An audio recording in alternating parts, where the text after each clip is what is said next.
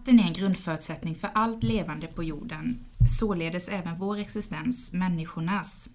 Vi behöver tillgång till rent vatten och sanitet för vår grundläggande hälsa och utveckling. Vatten är också en förutsättning bland annat för världens livsmedelsproduktion och energiproduktion.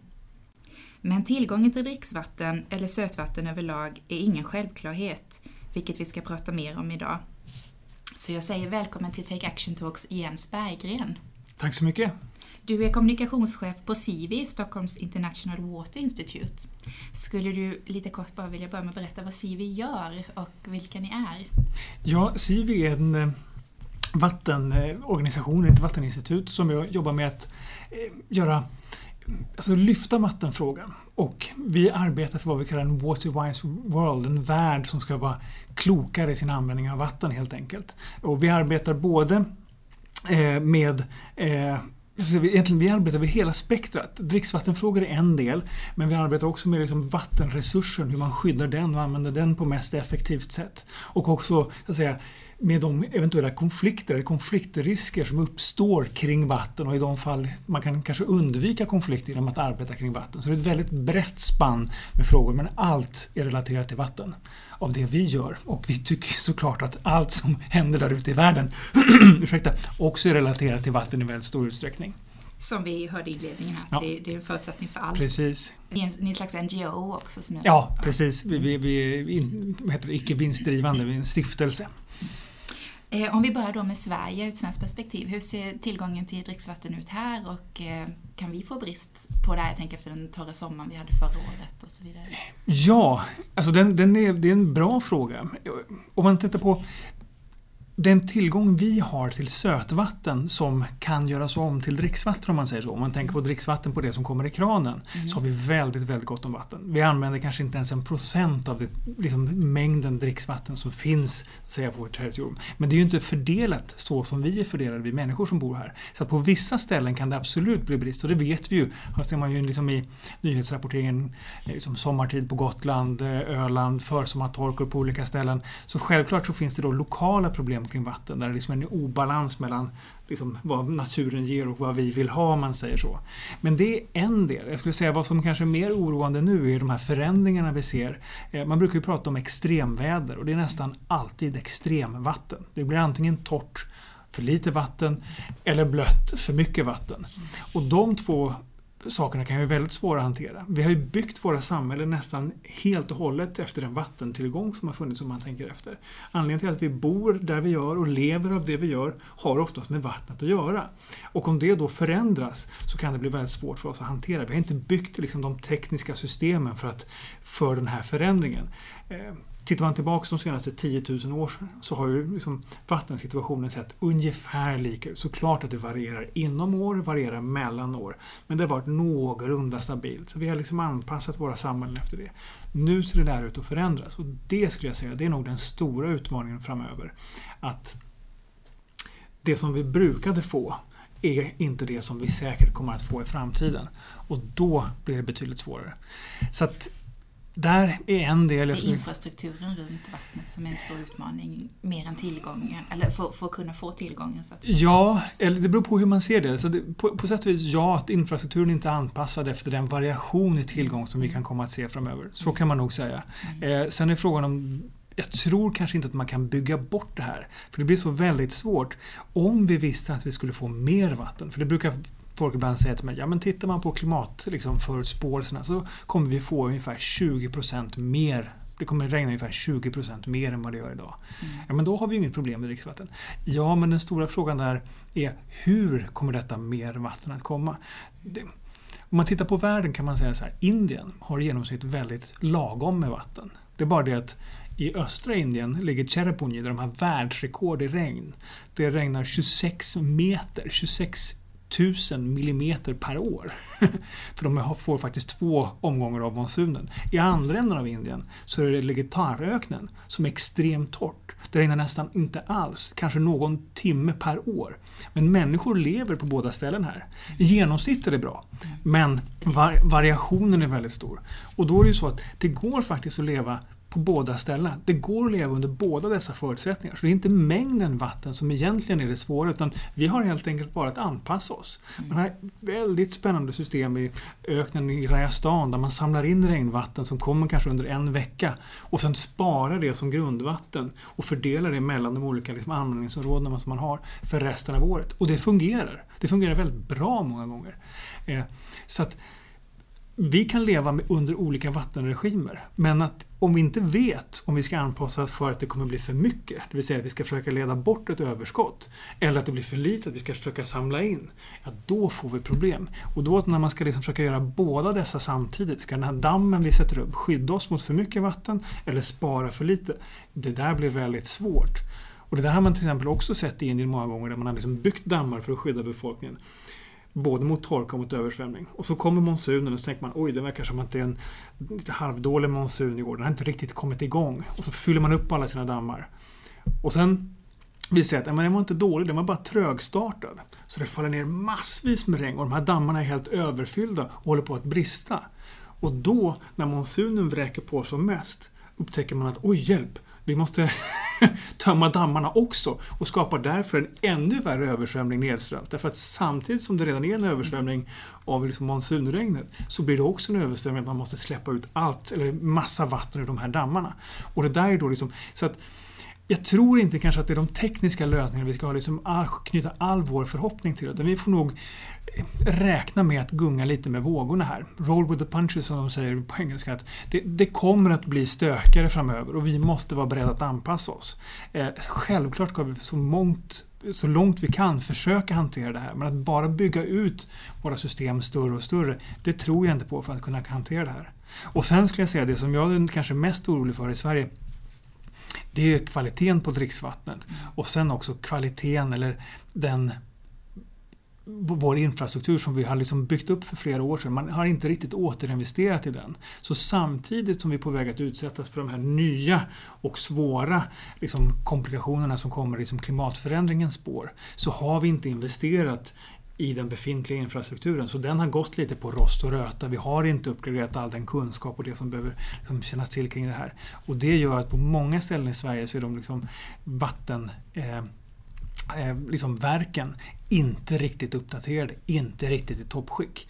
Eh, så vi går in i en jobbig tid där en hel del av, av våra vattenverk inte riktigt är liksom ens topptränade för den, den, den tid vi lever i. Precis. De stora städerna kommer klara sig väl, men jag tror att på mindre orter så kommer man att få det svårare. Så vad eller ja, vi vet ju inte vilka förändringar. Alltså, det säger ju att jag kommer få blötare i vissa delar av landet och torrare i vissa kanske. Så att, som du säger, men vi vet ju inte riktigt så det är svårt att veta hur vi ska rusta oss. Vet du om det finns några planer eller vet om det finns några direktiv hur man ska tänka eller rusta upp de nuvarande som du säger, att kvaliteten på de vi har kanske infrastrukturen och vattenverken inte är de bästa. Jag skulle säga att det där varierar nog väldigt, väldigt mycket. Alltså de som har redan nu känt av det här. Jag tänker Örebro hade det svårt här, var det förra sommaren med vattenmängden och sådana där så. Eh, på andra ställen där man liksom redan nu har börjat känna, där det faktiskt börjar liksom nypa lite de här åren. Man har fått faktiskt be folk att sluta vattna sina gräsmattor och liksom sluta spola i toaletterna och sluta med, liksom, där börjar man ju arbeta med det. Men på andra ställen så känner man sig säkert trygg. Och det kan vara så att man kanske är det. Det kan ju vara så att vissa ställen har, liksom, ligger närmare marginalerna redan från början. Eh, men jag tror att allmänt så finns det inget tydligt utan det pågår lite grann en, en, kanske en väckelserörelse kring det. Så man börjar förstå men det har inte riktigt kommit hela vägen liksom fram till liksom konkreta insatser. Utan man börjar titta på hur ska man göra det här. Men det där är också ett problem det här med liksom, vi brukar säga att det finns aldrig några medelvärden med vatten. Och såklart att det finns medelvärden. Men de säger väldigt lite. För det är ju sådär att eh, om nederbörden, alltså den form i vilken nederbörden kommer gör väldigt stor skillnad. Tittar man på det här exempel med grundvatten som man har sett att vi har inte, våra grundvattenmagasin har inte fyllts på fastän vi ibland haft ganska blöta år. Och det beror då på att om det kommer som snö när marken är frusen och sen liksom tinar bort så flyter det av på ytan. Det är fruset där under så det kan inte rinna ner och bilda grundvatten. Eh, kommer det sen regn under sommaren eller under våren då växterna växer väldigt mycket så hinner inte vattnet tränga nedanför växternas rötter. Det sugs upp direkt och liksom för att träd och växter ska sätta blom. Under sommaren så är det oftast väldigt varmt så samtidigt som det regnar så är det hög avdunstning så växterna suger upp dem mer. så det är liksom bästa tillfället att bilda grundvatten det är under de blöta höstarna. Men om hösten blir torr, ja, då får vi inte så mycket nytt grundvatten. Så att även blöta år med mycket nederbörd kan göra att det blir torka året efter om inte regnet kommer vid rätt tid. Och det här är ju det som är liksom det knepiga med de här, den här ökningen med 20% Kommer det att komma som snö mm. eller som vatten? Kommer det komma som hagel eller som något annat? Kommer det komma som ett mjukt duggregn liksom nattetid på sommaren eller kommer det komma som våldsamma skyfall? Liksom? Allt det här gör väldigt stor skillnad för hur vi måste anpassa våra samhällen. På hur snabbt vi antingen behöver samla upp eller bli av med det vatten som kommer. Och det med skyfall, många tänker att det kommer jättemycket vatten men det finns ju också ett stort problem att eh, eh, det kan komma in eh, salt Ja, ja, ja. saltvatteninträngningar om man mm. pumpar ut för mycket. Absolut, i vissa ställen. Ja, och det, ett, ett stort problem där också som man ska tänka på vad gäller just skyfallen är att oftast de här skyfallen, de spolar av de ytorna som vattnet faller på. Alltså de, det blir ju lite grann nästan som en högtryckstvätt ibland och liksom drar loss massa skräp som finns på de här ytorna. Så det är oftast det som för ut mest av de föroreningar som finns i vattnet. Och oftast har man då inte möjlighet att rena det. Eh, I många städer så går ju såklart det här dagvattnet som det kallas ner i våra reningsanläggningar. Men blir det för mycket så låter man det ju bara rinna ut. Och där för det med sig massvis av föroreningar som finns på våra vägbanor, på våra fasader och liksom runt omkring. Så det är oftast ett stort att säga, föroreningsproblem när de här skyfallen kommer också. Och det kan man se över hela världen. Att man brukar egentligen säga att det finns bara tre problem med vatten. Det är för mycket, för lite och för smutsigt. Och problemet där är att för mycket vatten gör vatten runt omkring smutsigt. Det är en av världens ironier att oftast under översvämningskatastrofer, vad är det man lider mest brist på? Jo, det är rent vatten. Mm. Eh, är det för lite vatten så att det är torrt, då blir det ju mindre vatten kvar i våra landskap att spä ut de föroreningarna som fanns där. Eh, så tittar man till exempel på Aralsjön har man ju jätteproblem med de här liksom, eh, stormarna, damm och sandstormar som innehåller liksom massa kemikalier och sånt som en gång fanns i vattnet och har runnit ner vattnet ut i sjön. Men nu när vattnet är borta så blåser de omkring. Och vattnet som finns kvar där är såklart högkoncentrerat med alla de här kemikalierna som en gång var utspätt på en liksom mycket, mycket större volym. Så att både för mycket vatten och för lite vatten leder till för smutsigt vatten. Och eftersom vi troligtvis går mot en framtid där det kommer vara mer av för mycket och mer av för mycket. Eh, kanske inte samtidigt men åtminstone på samma plats, till och med ibland inom samma år. Så kommer vi få ha att hantera mycket mer av för smutsigt.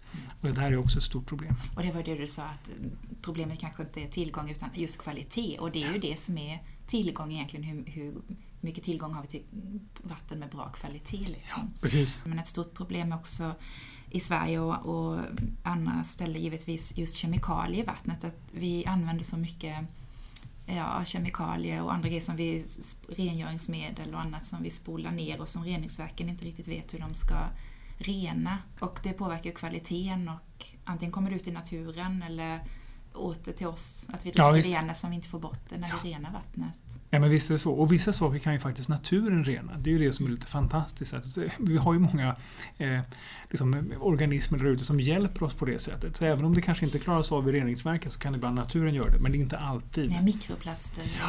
Precis. Nej, och liksom såna här flamskyddsmedel som mm. finns i nästan alla våra textilier. Eller de här, nu är det ett stort liksom, diskussionsämne, de så kallade PFAS. Det är såna här yt... Eh, alltså material man har på olika ytor för att göra dem liksom, eh, impregnera dem oftast. Så det som man liksom gör träningskläder och sånt där, att eh, de är eh, ja, vattenavstötande och sånt där. Mm.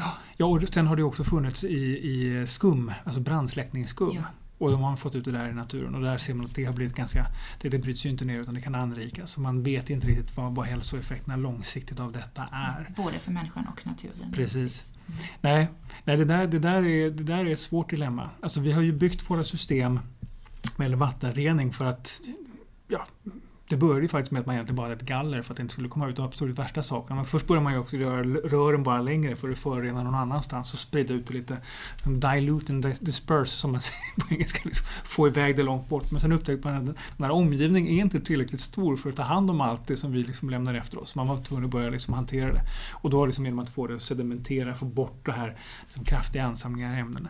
Eh, men det är ju en ganska eh, på det sättet bra. Vi försöker härma naturen. Vi bubblar syre genom vattnet för att få igång den biologiska aktiviteten för att få bort så att, säga, att de ska äta upp mycket av de här liksom, ämnena som kommer med. Och man för att ta bort kväve, man tar bort fosfor som liksom ger risk för övergödning i många fall.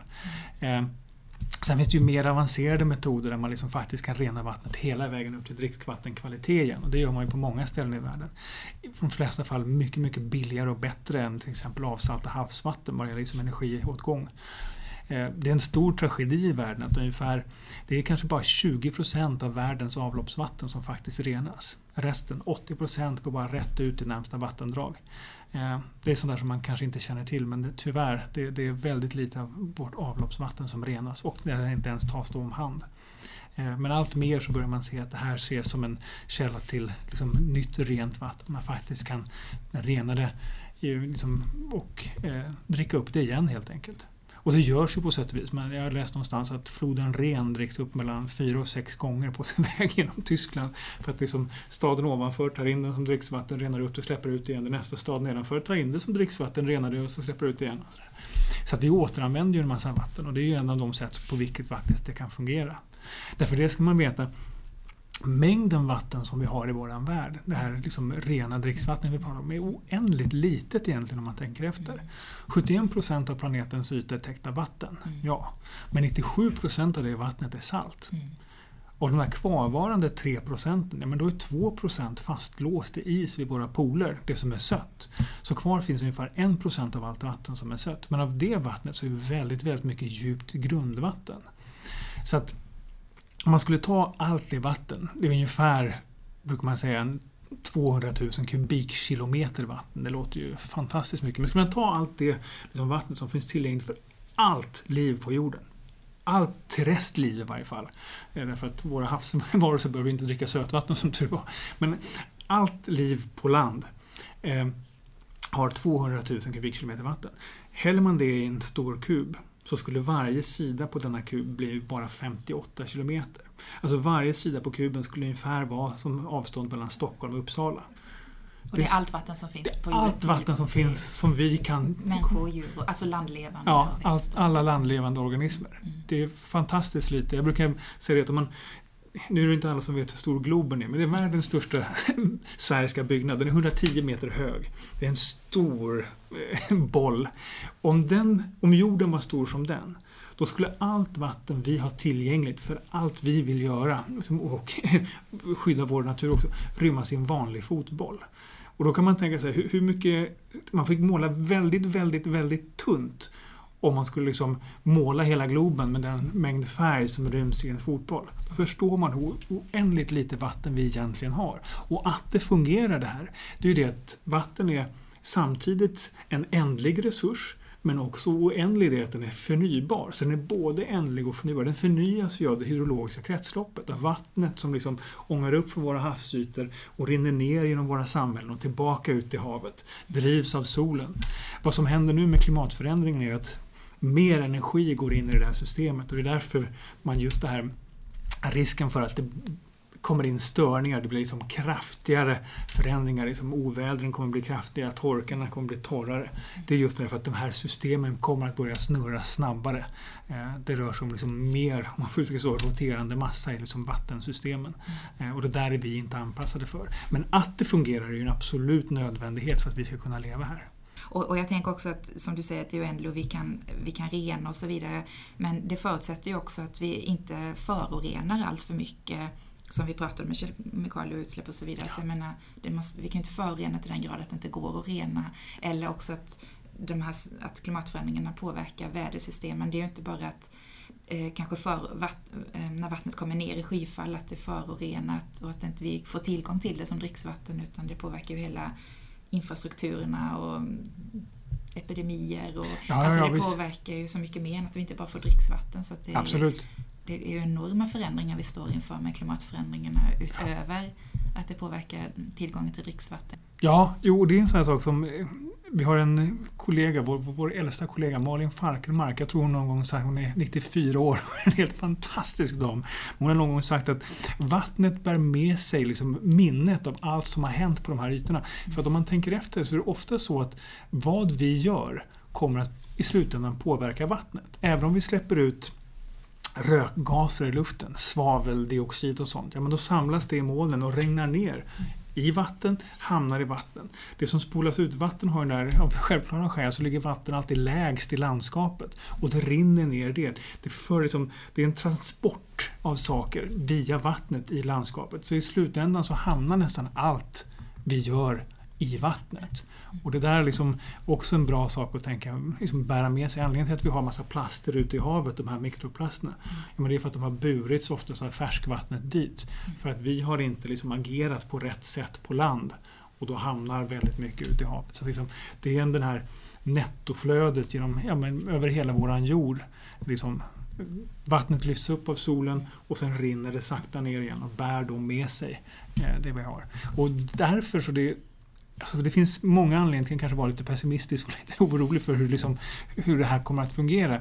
Men det som är någonstans jag tänker kan vara bra, lyckas vi få till vattensituationen, lyckas vi lösa vattenutmaningarna, mm. ja, då löser vi många andra utmaningar samtidigt. För vatten är en, liksom något av det som bär upp mycket av våra andra processer. Så löser vi liksom vattenproblematiken, ja men då kommer vi få enorma liksom vinster om man säger så, även på andra områden vad gäller liksom matförsörjning, fattigdomsminskning, eh, liksom hållbarhet i allmänhet, eh, rättvisa och på många andra sätt. Så därför så, å ena sidan ja, det kanske är svårt, å andra sidan lyckas vi, ja men då kommer vi lyckas med så väldigt, väldigt mycket. Och hur hur lyckas, eller så, vad gör vi för att eh, arbeta mot att lyckas? Vad, vi ska ju ändå säga att idag är det ungefär 844 miljoner människor som inte har tillgång till dricksvatten, vilket är nästan 10 procent av världens befolkning. Jag skulle säga att tyvärr är det mycket värre än så. Det där är siffror som kommer från... från WaterAid. Precis. Mm. Och det, de stämmer absolut, men vad de har tittat på är människor som har tillgång till vatten från så kallad eh, improved source, alltså förbättrad källa. Sen har det då tyvärr visat sig att även de människor som får vatten från den här förbättrade källan har inte rent vatten. Så att tittar man på hur många som, man brukar säga att ungefär 2,1 miljarder människor dricker vatten förorenat av fekalier. Eh, så det är tyvärr, det är nästan, ja det är... Det är en, ännu hemskare än så. Ja. Och ännu fler än det som inte har tillgång till toalett och ren sanitet, ja. vilket också påverkar ju hälsa och att det kommer ut i avloppsvattnet. Kommer ut. Det var Hans Rosling som sa det, att den största tragedin i världen är att så många människor dricker sin grannes ännu ljumma avföring. Mm. Det, ja, det är, ja, det är hemskt, största, men det är en... Det är så grundläggande. Ja. Och man tänker vad man lägger pengar på i världen. Ja. Det, det, är ju sanitet och vatten man borde bygga på, som du säger. Det är ju det som är grundförutsättning för allt, för hälsa och välstånd och ekosystemen. Det gynnar ju både planeten och människan. Och det värsta med det där, det är att vi vet ju vad vi ska göra åt det. Det är inte raketvetenskap som de säger. Det här är saker som vi skulle kunna lösa. Mm. Och ännu konstigare, när man har tittat på och försökt räkna på det. Vad skulle det kosta och vad skulle det ge om vi nu liksom satsar på det här? Så finns det ju massa upp, olika uppskattningar. De mest konservativa jag har sett, det är att vi skulle införa ungefär fyra gånger tillbaka på varje krona vi investerar i det här. Så att det betalar för sig självt mm. fyra gånger om. Så det är inte bara att det är liksom ett moraliskt imperativ.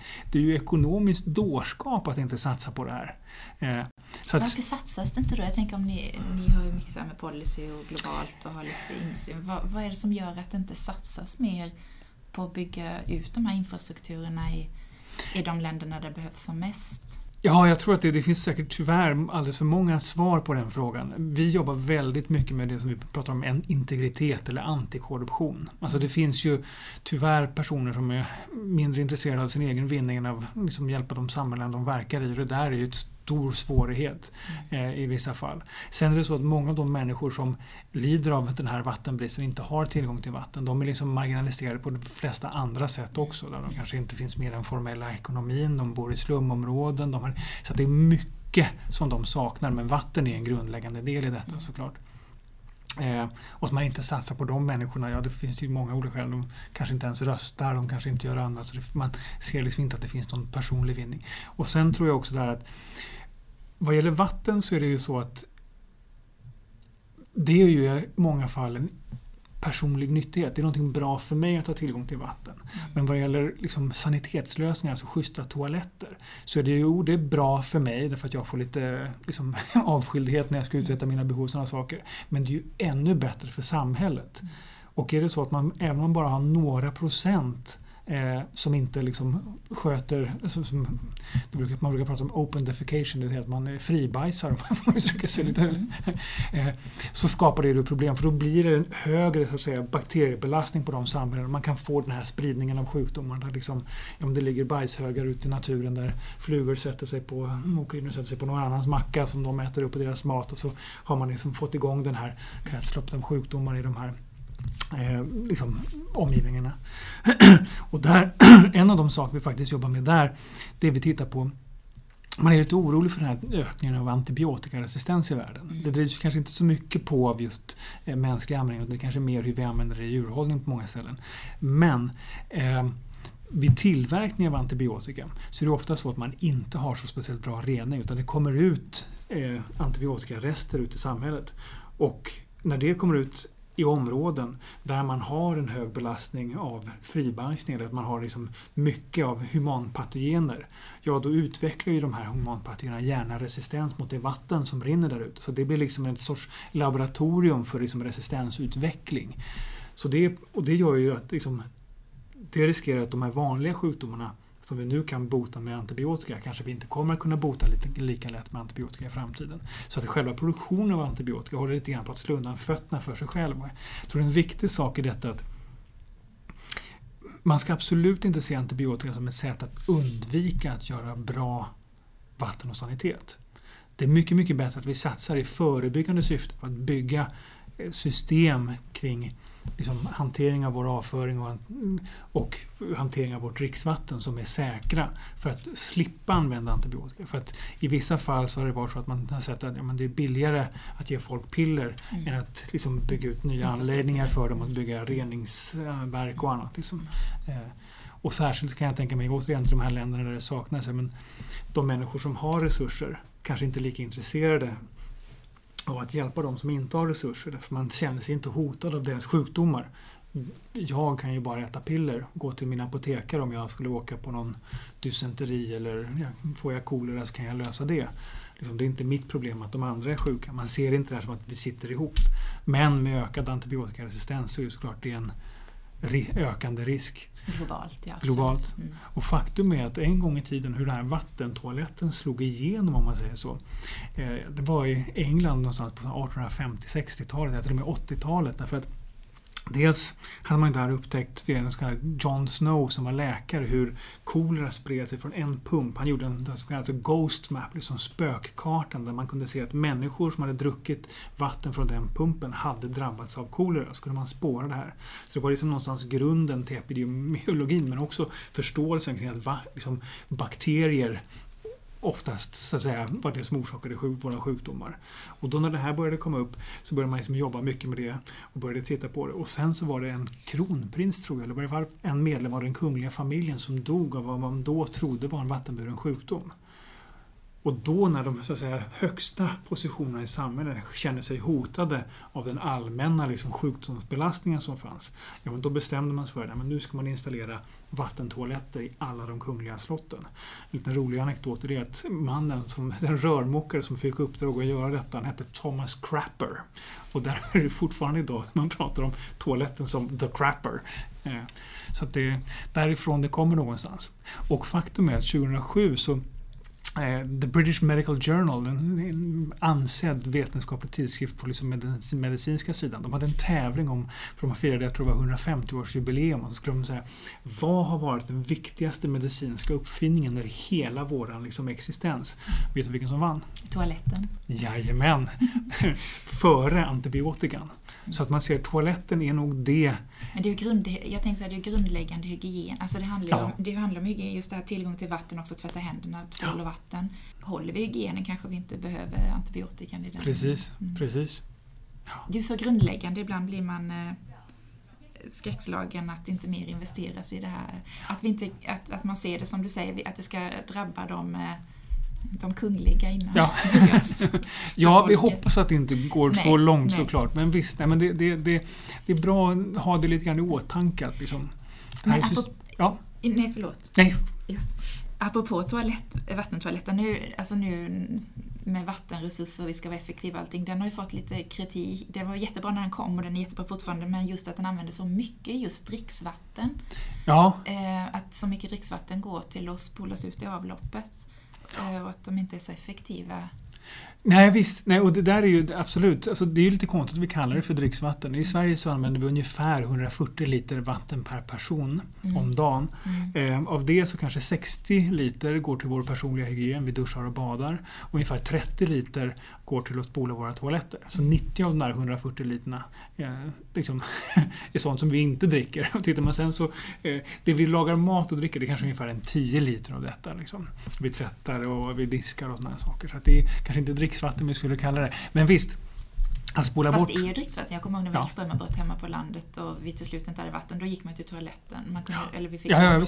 Så det är ju i Sverige dricksvatten i, alltså, som finns i toaletten. Ändå att man spolar ut. Men också just att det går åt så mycket. Nu när man köper nya toaletter för sig så är de väl resurs... Ja, de är snålspolande. Man kan välja om man ska trycka på den stora knappen eller lilla knappen mm. beroende på vad man har gjort för behov där. Mm. Nej, visst. Men också ute i, land, äh, i världen tänker jag att om inte vatten det, det, finns ju mycket forskning nu. Det har kommit andra sorters toaletter som Absolut. inte så mycket dricksvatten. Absolut, eller? och kanske inte något alls. Eh, och det finns, vi hade en av våra vinnare av den Stockholm Water Prize som vi delar ut varje år. Men en underbar man, nej det är de allihopa, inte män, men de är underbara. Eh, Peter Morgan från Zimbabwe som har uppfunnit vad han kallar liksom VIP, The Ventilated Improved Pit. Och det är egentligen ett sorts upphottat eh, torrdass. Men som funkar alldeles utmärkt. Och den stora fördelen med det, är att det använder absolut inget vatten. Den är precis lika säker.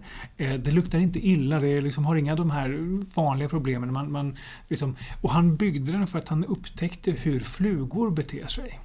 De söker sig gärna till avföring och annat men sen vill de ut till ljuset. Genom att stoppa dem, har det ganska mörkt där inne och har ett ljus och där man kan sätta ett litet nät över kan man liksom få flugorna att liksom bara samlas och helt enkelt inte sprida några sjukdomar vidare. Och detta. Sen torkar det väldigt fort. Om man inte har vatten som man späder ut sin avföring med och om man liksom separerar kisseriet från bajseriet så får man kvar en ganska snabbtorkande som inte heller sprider något vidare. Och det bästa med det är att det där som vi lämnar efter oss, det är faktiskt del av det vi har satt i oss. Det är utmärkt växtnäring. Så att kan vi använda det på ett säkert sätt, se till att det är hygieniskt rent så att vi inte sprider vidare några sjukdomar, för det får vi absolut inte göra. Mm.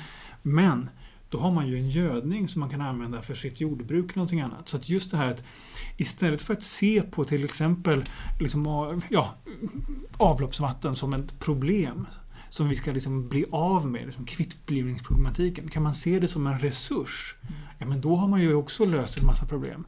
Till exempel som vi i Stockholm nu, om du åkte buss hit så, så är det med största sannolikhet så att din buss drevs av min skit. Därför att vi gör biogas av det i våra reningsverk. Så att man ska inte se det här som någonting vi ska liksom göra oss av med. Utan tänk efter, kan man använda det till någonting? Och faktum är, det kan man väldigt ofta göra. Odla nya grödor, driva våra bussar. Ja, det är smarta saker man kan göra. Om man tänker lite, det är inte bara se det som något äckligt som ska bort utan någonting vi faktiskt kan använda. Och allt behöver vi, måste ju gå mot en cirkulär ekonomi i Absolut. allt. Så att eh, ta vara på, på skiten är good business ja. och, för alla. Och apropå eh, när du sa med buss också, och då tänker jag så energi och biogas.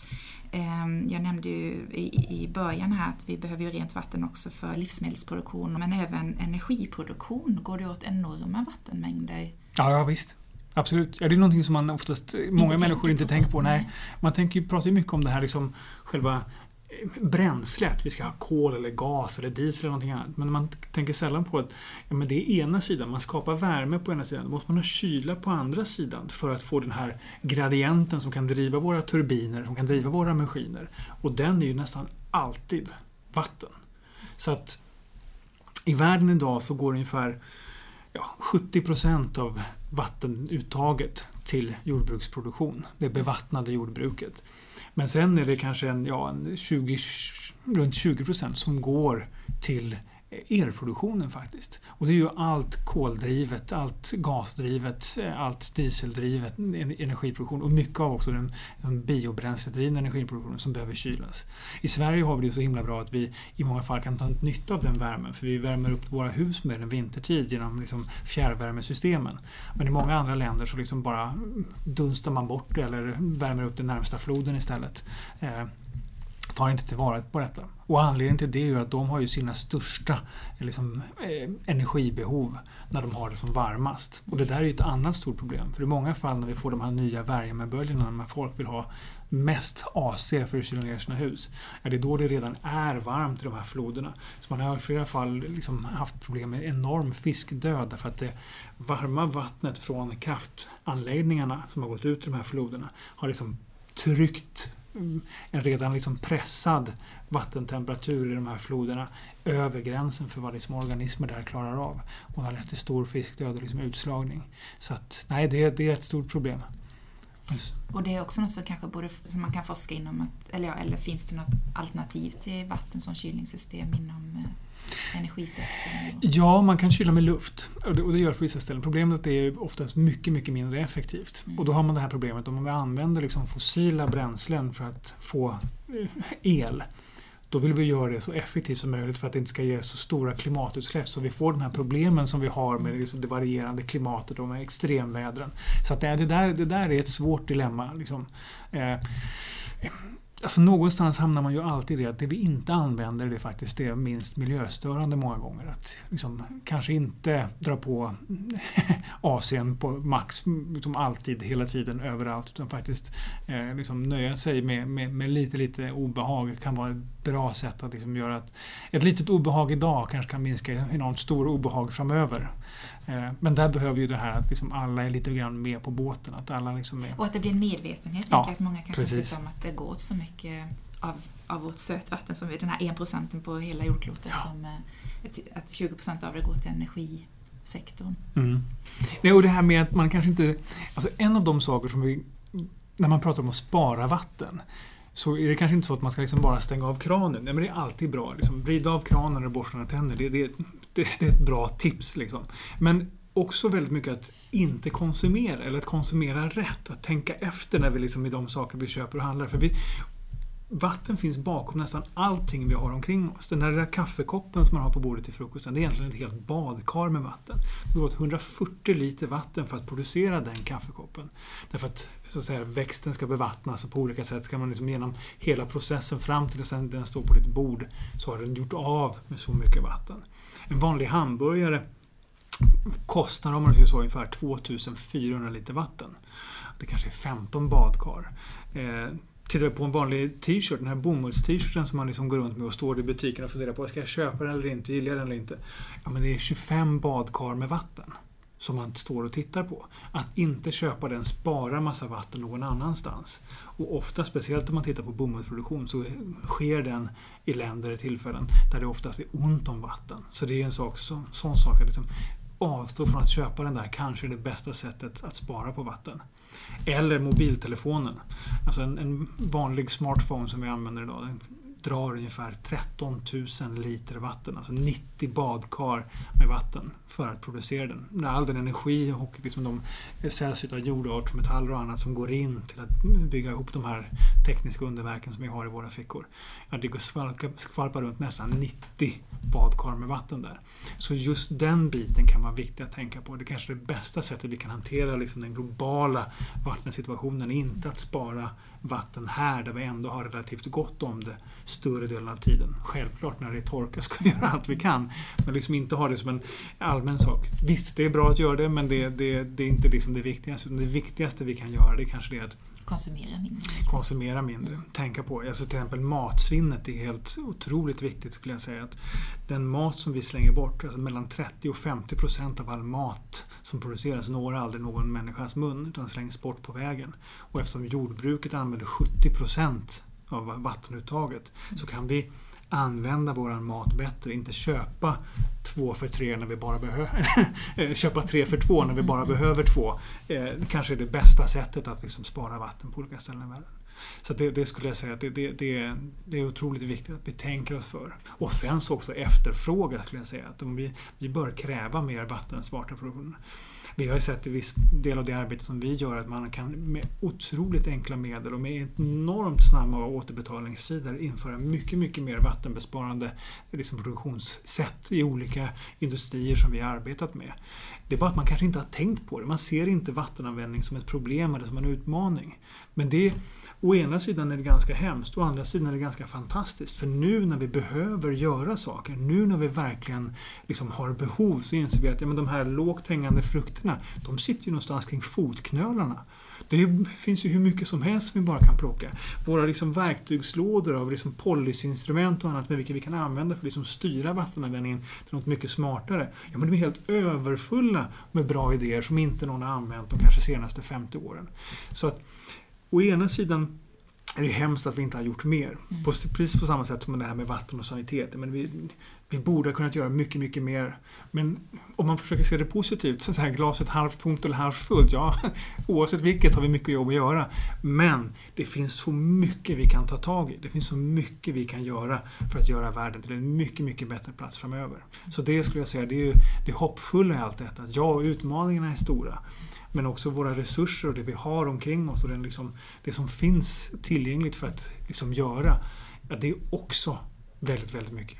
Som är jätteenkelt med effektivitet med nyare toaletter, man använder mindre vattenåtgång, som ja. är effektivare. Eller ska man bara ha en kopp vatten så fyll inte hela vattenkokaren utan eh, koka bara lite grann och så det går åt mindre energi. Och, och precis just efter att allt det här är sammankopplat. För mm. spar vi vatten så sparar vi också el som har gått åt till att trycka det här vattnet genom våra ledningar och då sparar vi vatten i den ändan också för den här elen har använt vatten när den tillverkades. Så just det här att kan vi göra lite, lite mindre på olika ställen så får det stora så säga, följdeffekter i hela de här systemen där vattnet ingår som en grundläggande del nästan överallt. Mm.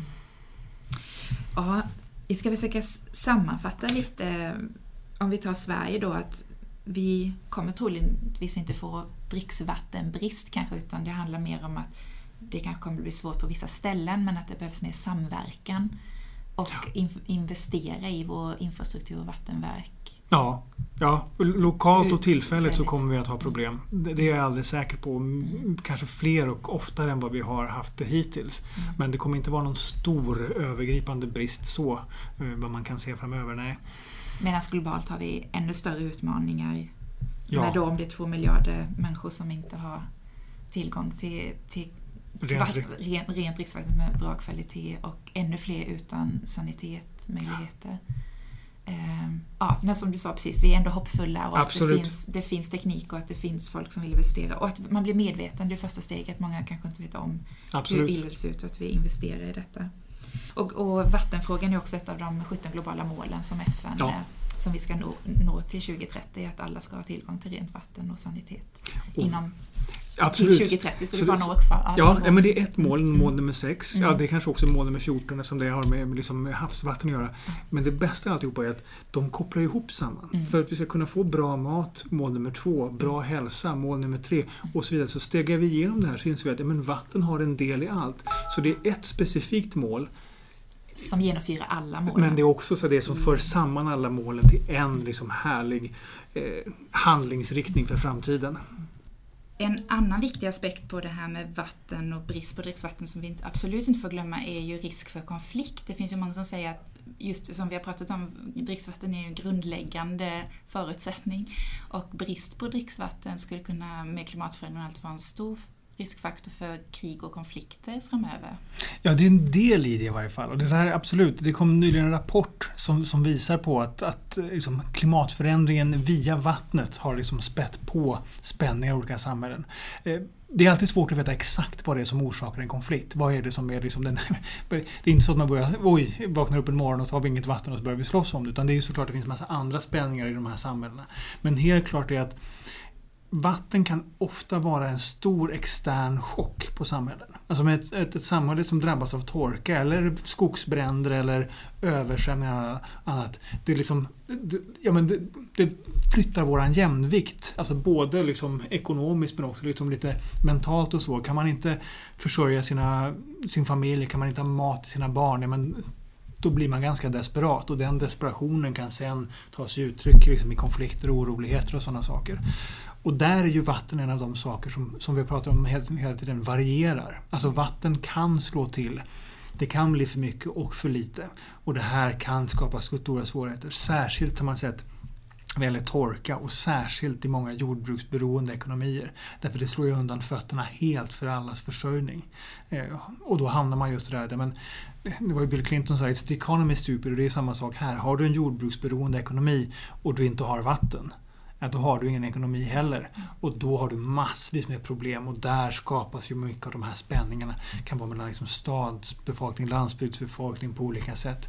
Eh, och det då spär på eh, problematiken. Sen har man också sett i andra fall när man ser liksom på även på en mer lokal nivå det här med liksom de här social, den här sociala servicen som liksom vi förväntar oss. Att, ja, men där är det elförsörjning och vatten är det som liksom människor i princip kräver av sina samhällen, av sina politiker. Och när det liksom förvägras dem, ja, men då har man sett att det kan ibland ha lett till upplopp på olika sätt eh, fram och tillbaka. Så att både liksom på en nivå mellan länder och kanske också inom länder som man sett att liksom, det här kan vara en sak som spär på liksom redan instabila situationer. Men det är också där, om man återigen det här vänder till det positiva.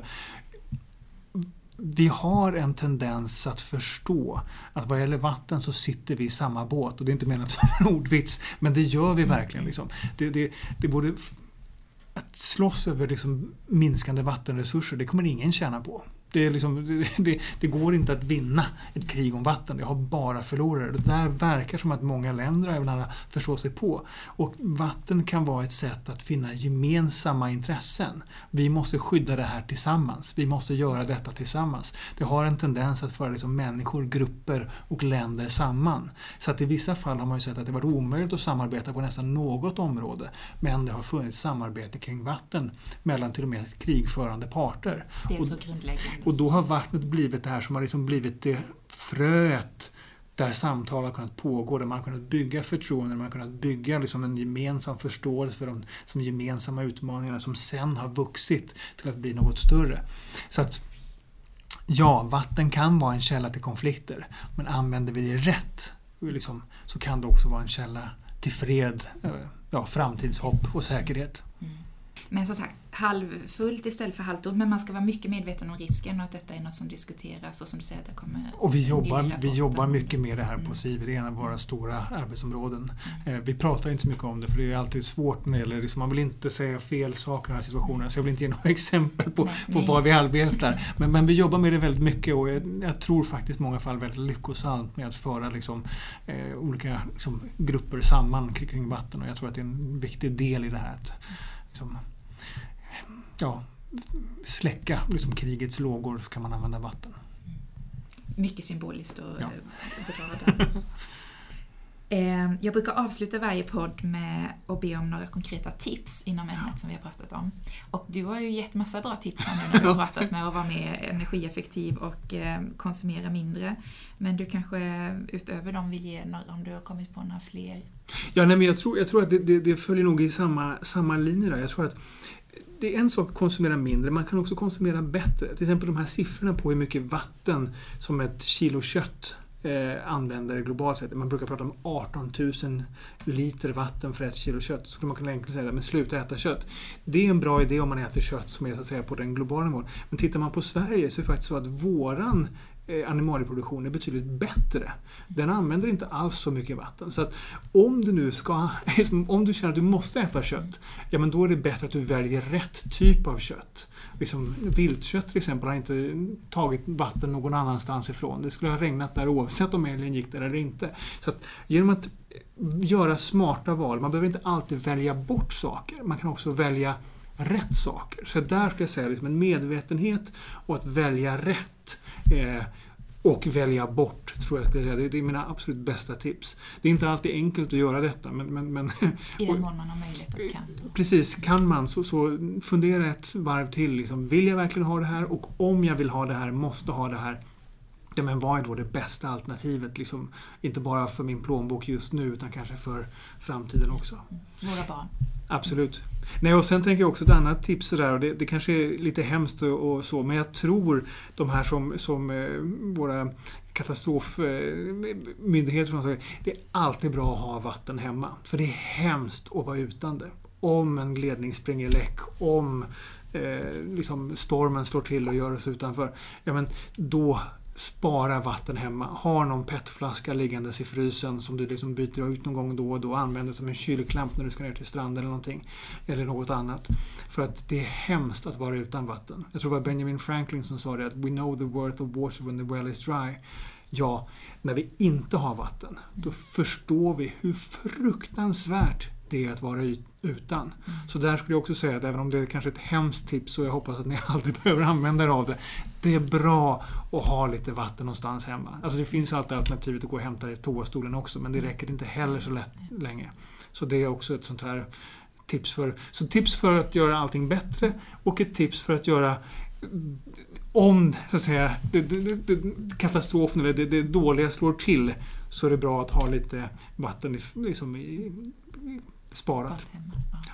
Och alla de små tipsen som stänga av kranen när du borstar tänderna Absolut. och tvåla in dig och, ja.